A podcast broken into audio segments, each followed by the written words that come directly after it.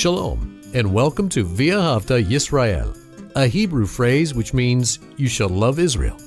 We hope you'll stay with us for the next 30 minutes as our teacher, Dr. Baruch, shares his expository teaching from the Bible. Dr. Baruch is the senior lecturer at the Zerah Avraham Institute based in Israel. Although all courses are taught in Hebrew at the Institute, Dr. Baruch is pleased to share this weekly address in English. To find out more about our work in Israel, please visit us on the web at loveisrael.org. That's one word, loveisrael.org. Now, here's Baruch with today's lesson. There's going to be a transition among the people of God. We have seen that the children of Israel has been victorious. They have defeated their enemies. They have taken possession of that land. They have distributed the land. And now we're going to see that the tribes are going to go to their respective parcel of land, that which they have inherited. And that means for 2.5 tribes, they are going to the eastern side of the Jordan River. And of course, we've emphasized this. We're talking about Reuben, Gad, and the half-tribe of Manasseh. Look, if you would, to the book of Joshua and chapter 22. The book of Joshua and chapter 22. It says here, then Yahushua, he will call to Reuben and to Gad and to the half-tribe of Manasseh. And he said unto them, you have kept all which Moses, the servant of the Lord, has commanded you. For you have heard my voice. Now this word for hearing, remember it's the word shema, and it means to hear, and not just hear, but take what you've heard and respond properly. It has a degree of obedience, and that's what Yeshua is saying. That you have heard my voice, meaning you have responded properly. We might translate it, you have obeyed my voice, all which I have commanded you. Now, notice he's singling out these 2 tribes, Reuben and Gad, and the half-tribe of Manasseh. And remember something, that half-tribe of Manasseh is unique because there are those on the eastern side, and there are those on the western side of the Jordan River. And what's the purpose of that? Well, according to most commentators, in order that there would be a connection, that there would not be a disconnection between those on the east and those on the west, that the tribe of Manasseh, since their position in both locations, that they would keep that connection, that there would be a going back and forth between family members.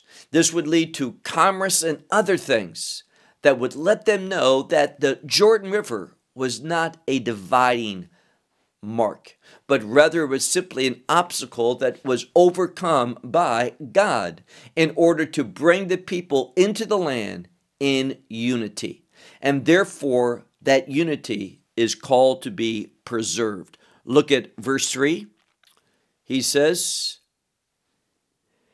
and you did not leave your brothers these many days. Now, something's important because you did not leave your brothers. What is he referring to? Well, remember, when Moses was still alive, these 2 tribes, primarily Reuben and Gad, they wanted to stay on the eastern side because the land was fitting for their livestock. They liked that land, and therefore they asked God through Moses if they could remain there.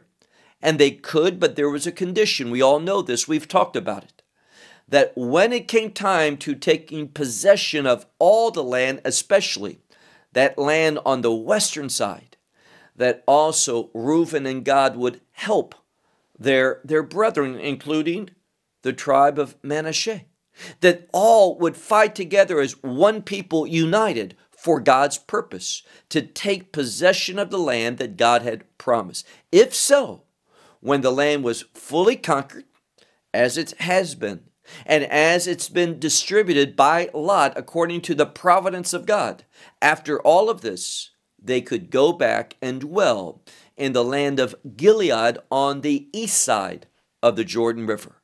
And this is what is being done today. Yahushua, he's saying to the people, these 2.5 tribes have been faithful. They have stood fast in their word. They have obeyed what they're supposed to do. And now they can return back. Look, if you would, to verse 3. You have not abandoned or left your brethren this many days. Now, these many days are actually years, as we've learned earlier. Unto this day you have kept mishmeret, meaning the charge. You have done what you're supposed to do. You have been faithful. Faithful to the commandment of the Lord your God. So these 2 tribes with the half tribe of Manasseh, they have proven to be faithful. They have a good testimony concerning them. They have heard the word of God, and they have obeyed the word of God. Now, notice how this scripture begins. Yahushua is saying that they are faithful, that they are obedient to the instructions of God. Verse 4. And now, the Lord your God has given rest to your brethren, meaning the other tribes, your brothers, just as he spoke to them. Now, some will say just as he promised, but it's the word deber, not hiftiach, but deber, just as he spoke to them. And now, the next word, panu, turn. Some translate it different, but it's simply the word turn. And now turn and go for yourself to your tents in the land of your possession, which Moses, the servant of the Lord, gave to you on the other side of the Jordan. So what's happening is these tribes are being sent to the eastern side, what we'll know as the land of Gilead. They have fulfilled their obligation, and now they're going back to their allotment of land that they have received according to the commandment of Moses, the servant of the Lord. Look, if you would, to verse 5. Yahushua wants to give some additional instruction. He says, only keep, and then the word me'od, keep exceedingly. Now, me'od means very, but this word very means abundantly, exceedingly, in a very great way. Many times that word is used to show importance. So when he says keep, it means continue to obey and do so in the utmost manner. That's what it means. Rakhshimru me'od. And it says in continuation, to do the commandment and the Torah, which Moses, the servant of the Lord, has commanded you. Now, we're going to see something. What is the basis for obedience? And the basis for one obeying God is love. Messiah taught that when he said, if you love me, you'll keep my commands. And notice what this scripture says, again, verse 5.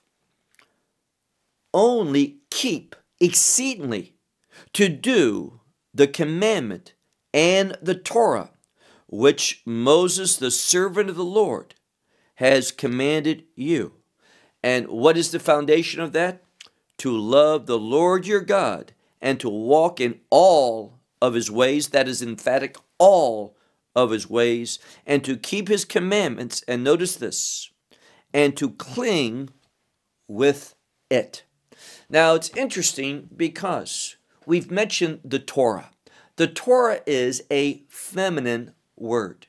Torah. It is third person, singular, feminine. But here we have the word bo, which is masculine. And we would expect it to say, cling to it, meaning the Torah. But it literally says, cling to him. And there's a lesson here. Now, this word for clinging has to do with a word of relationship. The first place it's found in the Bible is early on in the book of Genesis, when a man will leave his household, his father and mother, and cleave to his wife. That's that relationship. It's a term of relationship and unity. Well, what it's teaching us is this. When we cleave to the Torah, in actuality, we're cleaving to Him, meaning the Lord. That's the important takeaway in this passage. To keep His commandments and to cling to Him and to serve Him with all your heart and with all your soul. Verse 6. After giving these instructions, what does Yahushua do? Well, Joshua does this. Verse 6. And Joshua blessed them, and he sent them, and they went to their tents. What do we have? We have a putting in of order, setting things, arranging things according to the order of God, so that this nation, a holy people, a distinct people, can begin to function. And in doing that, Joshua blesses these tribes. Look again at verse 6. And he blessed them, and he sent them, and they went to their tents. Verse 7. And to the half-tribe of Manasseh, Moses gave in the Bashan. Now, this is in the Golan Heights. This is up above the Jordan River. And we see here also to this half-tribe, Joshua gave with their brothers on the other side of the Jordan, Yama, which is towards the sea, or because the Mediterranean is west of Israel, to the west. What does this tell us? Well, now we are given something, what I mentioned earlier. Manasseh is unique because he has a portion on the east, but also a portion on the west, and that is to keep that connection that I mentioned of. What is being emphasized here, and it's very important that you see this, is the unity between all of the tribes, those on the east of the Jordan River, those on the west. So this is foundational in this passage, according to how God set things up. Now let's look at another scripture. Look, if you would, to the second part of verse 7. And also that Joshua sent them to their tents, and he blessed them. So even with this, we see this continuation of the blessing and being sent to their tents back home. Look now to verse 8. And he said unto them, speaking, with much possessions. Now, we're coming up on a very important instruction from Joshua. As they're departing, and one of the things we sometimes see is that the most important thing is saved to the last. These parting words, so you do not forget. And Joshua is instructing these tribes going back to the east side. See, we know something. Not all the men could go. Not all of them could be warriors. Why? Some had to stay with the stuff, meaning staying with the possessions, their tents, their habitation, where the women and the children were as well. There were men that stayed there to defend the families of all the tribes, all of the tribe of Reuben, all of the tribe of Gad, and the half of the tribe of Manasseh on that eastern portion. And I remember, this was years ago, probably longer than 30 years, I heard Charles Stanley speak a message. And let me just simply say that it is just wonderful that someone can remember a message for 30 years ago. That says a lot about the message. And I remembered that it was entitled, Staying with the Stuff. And it talked about how those who didn't go out to battle, but remain back in the camp, guarding, providing, doing the things that were necessary for the rest of the people. Not the warriors, but the ones that stayed. There were men that stayed with the stuff. And we see that they were instructed to receive the same spoil as the warriors who went out and fought. And this is exactly what Joshua is going to tell at this time. Look at verse 8. And he said unto them, speaking, with much possessions, they are returning, or simply return. Return to your tents with much possessions and with very much livestock, with silver, with gold, with bronze or copper, with iron, and with many, very many garments. And what are they instructed to do? Joshua said, divide the spoils of your enemy with your brethren. So he's saying those who didn't go out, they get a percent. They get a division of that spoil that you, the soldiers, took. Don't ignore them. Value what they did in staying with the stuff. And what wonderful, wonderful counsel. So acknowledge them as well, that they played a very important role. They also receive from the spoils. Verse 9.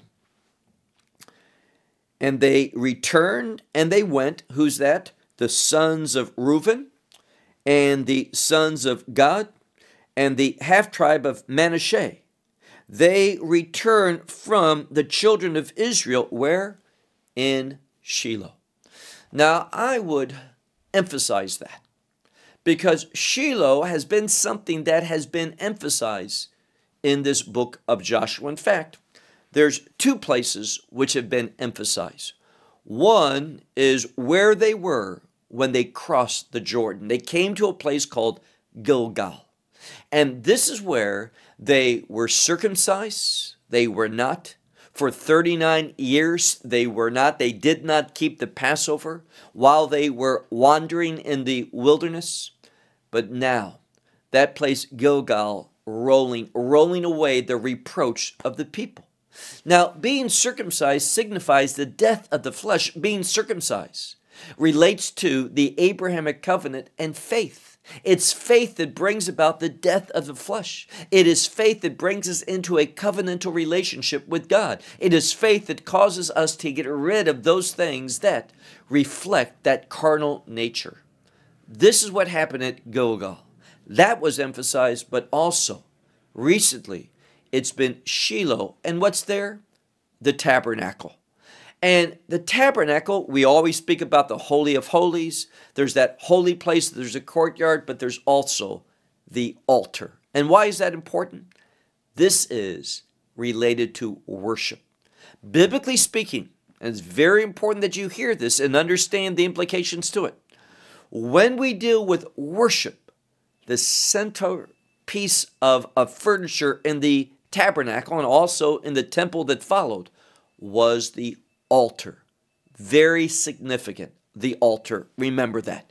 It is going to begin to dominate this passage of Scripture. So they did this at Shiloh, which is in the land of Canaan. And it says, they walked to the land of Gilead, to the land of their possessions, where these two tribes, Reuben and Gad, and also the half-tribe of Manasseh, where they were, where it says that their possessions were taken, meaning the possession of the land was taken by means of the mouth of the Lord through the hand, meaning under the authority was God spoke it and Moses administered it. It was Moses' authority that brought it about. So there is a returning back to God's order, positioning the people in that allotment, that possession that they inherited by lot. Not based upon desire, but based upon lot, what God said. Verse 10. And they came to the regions of the Jordan. Now, let's set the stage so we're all in agreement. There is this separation going on between Reuben, God, and the half-tribe of Manasseh, all those people that went and fought the battle. They're now, those 2.5 tribes are going back, going towards the other side of the Jordan River to the land of Gilead. And as they're going, notice what the scripture says. As they're going, verse 10, they came to the region of the Jordan. So now they haven't passed over yet. They are on the way to do so, which is in the land of Canaan. This is important. It teaches us. They haven't yet crossed the Jordan. Before they did, what did they do?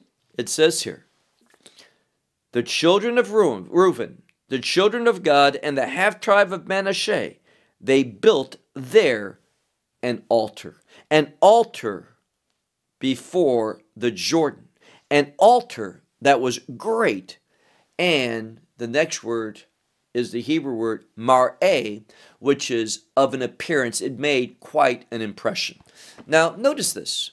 It was an altar that was very, very large and made quite an impression. That's what is stated.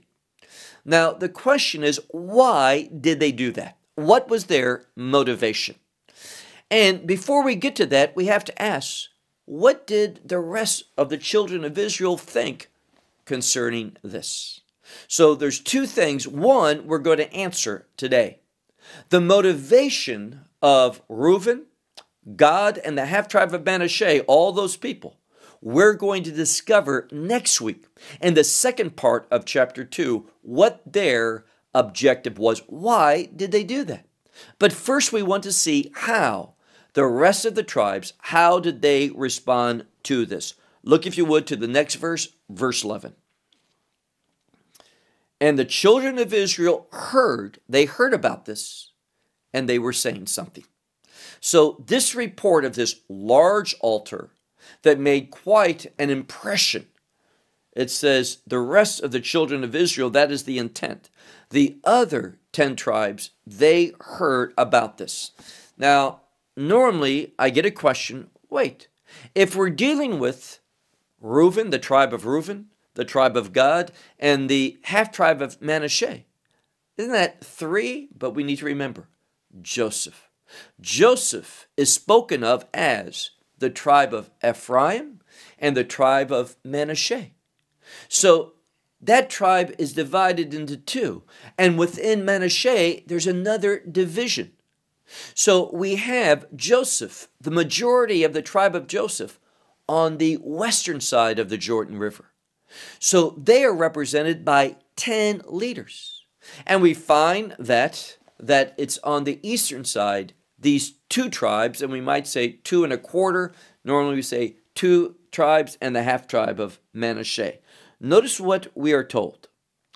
It says here, verse 11, the children of Israel heard Lamor, they were saying, behold, the children of Reuben and the children of God, meaning the sons, the people, and the half-tribe of Manasseh, they have built an altar before the land of Canaan, meaning in the land of Canaan, to the regions of the Jordan, meaning in that area, the regions of the Jordan River, they built this, to the passage where they cross over the children of Israel.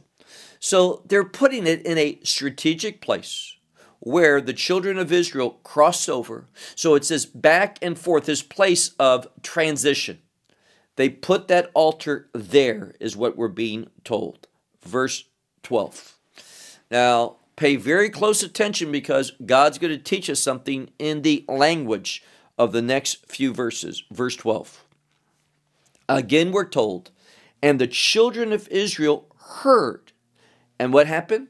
It says, Va ye kahalu ko adat B'nai Israel.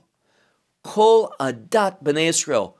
All, your Bible will probably say, all the congregation of the children of Israel were assembled. But here's what's important. That word, adat B'nai Israel, three words literally. The congregation is the same word for a witness. So it's the witness of the children of Israel. We use that phrase congregation, but it's better understood of a group of witnesses coming together to testify. It refers us to the fact that we're called to bear witness, just like we learn in our call to worship from Psalm 105, verse 1, that we are called to call upon the name of the Lord, meaning we belong to Him, allow people to know we are His. And then we make known to all the peoples His deeds, what He has done. This is what we're referring to here. And it says that they assembled all the people, all those tribes on the western side. They assembled where? At Shiloh to go up unto them for an army. Meaning they assembled there in order to pick the army for a purpose. This means war. This altar that was built by the tribe of Reuben, the tribe of Gad, and the half tribe of Manasseh, this was an additional place of worship, or at least this is what the people are thinking, that they are building and establishing their own place of worship rather than Shiloh. Now, is that the right intent? Well, you'll have to wait until next week. But notice what the scripture says. Look now to verse 13. And they sent, who sent? The children of Israel sent to the children of Reuben, the children of Gad, and the children of the half tribe of Manasseh to the land of Gilead. So what do we have here? Well, we have the children of Israel, those 10 tribes on the western side of the Jordan River. They sent, we might say, a delegation. We'll talk about that delegation specifically in a moment. But they sent a delegation to the land of Gilead in order to speak, in order to confront. And remember, what do we learn in the end of verse 12? For an army. So these leaders, as we'll see, went there, and with them came an army. Verse 13. And the children of Israel sent to the children of Reuben, the children of Gad, and the half tribe of Manasseh to the land of Gilead. Who did they send? First and foremost, Pinchas, the son of Eleazar, the priest. And who else? Look at verse 14 and 10. This has to do with the tribes that are represented on the western side of the Jordan. There's 12 tribes represented with Ephraim and the other half tribe of Manasseh. This makes 9 3/4, but because all 10 are represented, there are the 10 presidents with him, with Eleazar. The presidents represent the leaders of the tribe. And it says, a president, one president for the house of their father, according to all the tribes of Israel. So all of those 10 tribes that dwelt, or at least a portion, 9 full tribes, and most of the 10th tribe that dwelt on the west side of the Jordan River in the land of Canaan. They sent, and notice what it says, the man that was sent was the head of the house of their fathers. And it says they were, and the implication is leaders of thousands of Israel, meaning these are people who ruled over thousands of Israelites. These were important men that went with Eleazar the priest. And what happened? Well, look now to verse 15. And they came to the sons of Reuben, the children of Reuben, however you want to translate that, B'nai Reuben, and B'nai God, the children of God, all of that tribe, and the half tribe of Manasseh, they came where? To the land of Gilead. And they spoke with them, saying, verse 16, Now, they are aware that an altar was built, but a unique altar, one that was exceedingly large and also one that was quite impressive, one that was quite an appearance. And this is going to be important next week when we examine the motivations of Reuben, Gad, and the half-tribe of Manasseh. But let's look at our last verse, verse 16. Thus all the congregation of the Lord spoke. Now, it's important here because there's a change. One of the best things to do is when you read Scripture, read slowly. Read for changes. If you go back to an earlier verse, if you look at the end or the middle of verse 12, it says, Kol adat B'nai Israel. All the congregation, we learned that word is literally the witness of the children of Israel. That is assembled in Shiloh. But when we look at verse 16, it says, Thus all, and notice this, adat, same word, but instead of adat B'nai Israel, adat Hashem. Why is that there? To teach us that when we give a proper witness, it's not merely a witness of the people of God. It is a witness of God. They see God, the peoples that see the witness, see God in your life. And that's why this verse is so wonderful. Again, verse 16.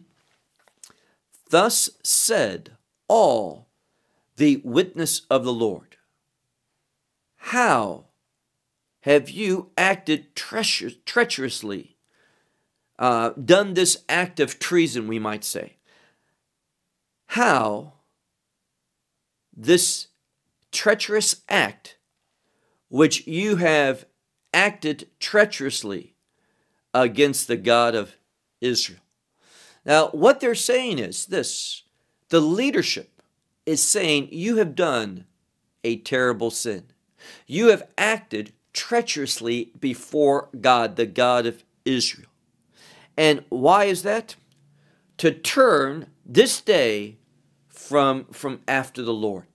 Meaning, instead of following after God, you've turned this day, the day that you made that altar, you've turned away from the Lord. That's what's being said. Now, the question is this, is that the intent of these tribes, Reuben, Gad, and the half-tribe of Manasseh? Is this the intent with them making this altar, this large altar of quite of an appearance, one that's most impressive? Was this their heart?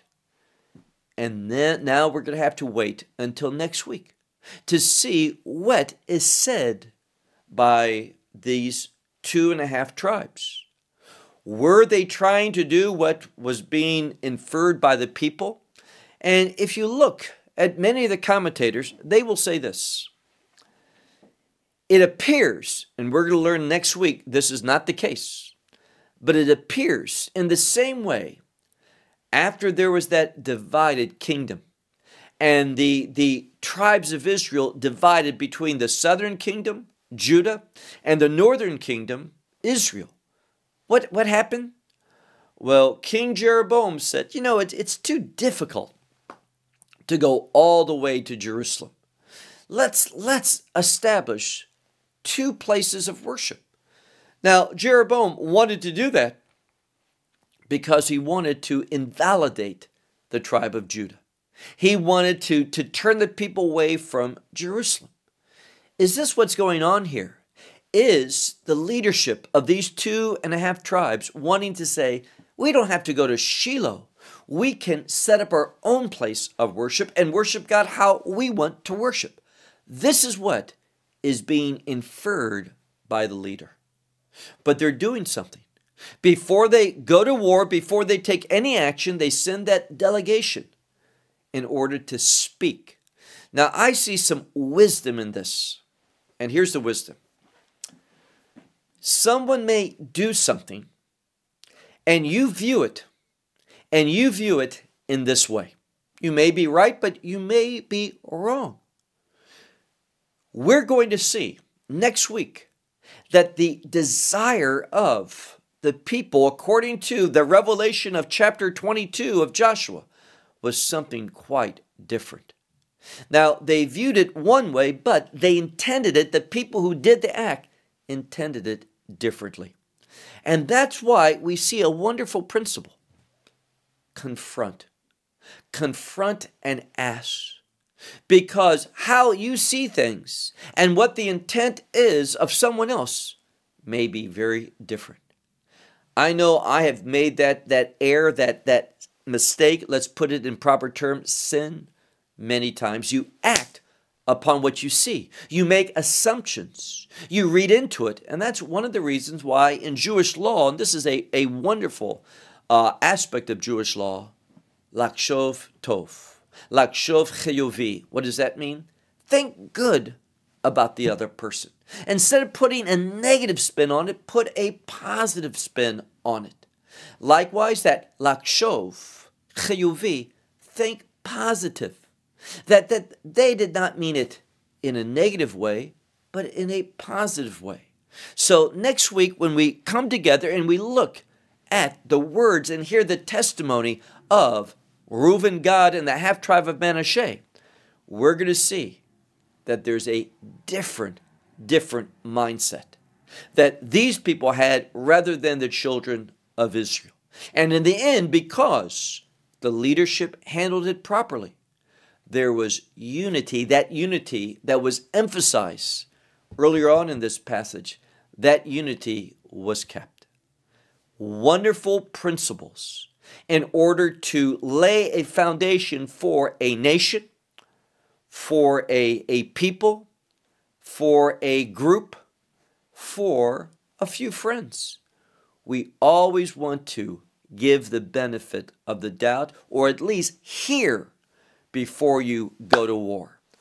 Wise wisdom from the scripture. I'll close with that. Until next week, shalom from Israel. Well, we hope you will benefit from today's message and share it with others. Please plan to join us each week at this time and on this channel for our broadcast of loveisrael.org. Again, to find out more about us, please visit our website, loveisrael.org. There you will find articles and numerous other lectures by Baruch. These teachings are in video form. You may download them or watch them in streaming video. Until next week, may the Lord bless you in our Messiah Yeshua, that is Jesus, as you walk with Him. Shalom from Israel.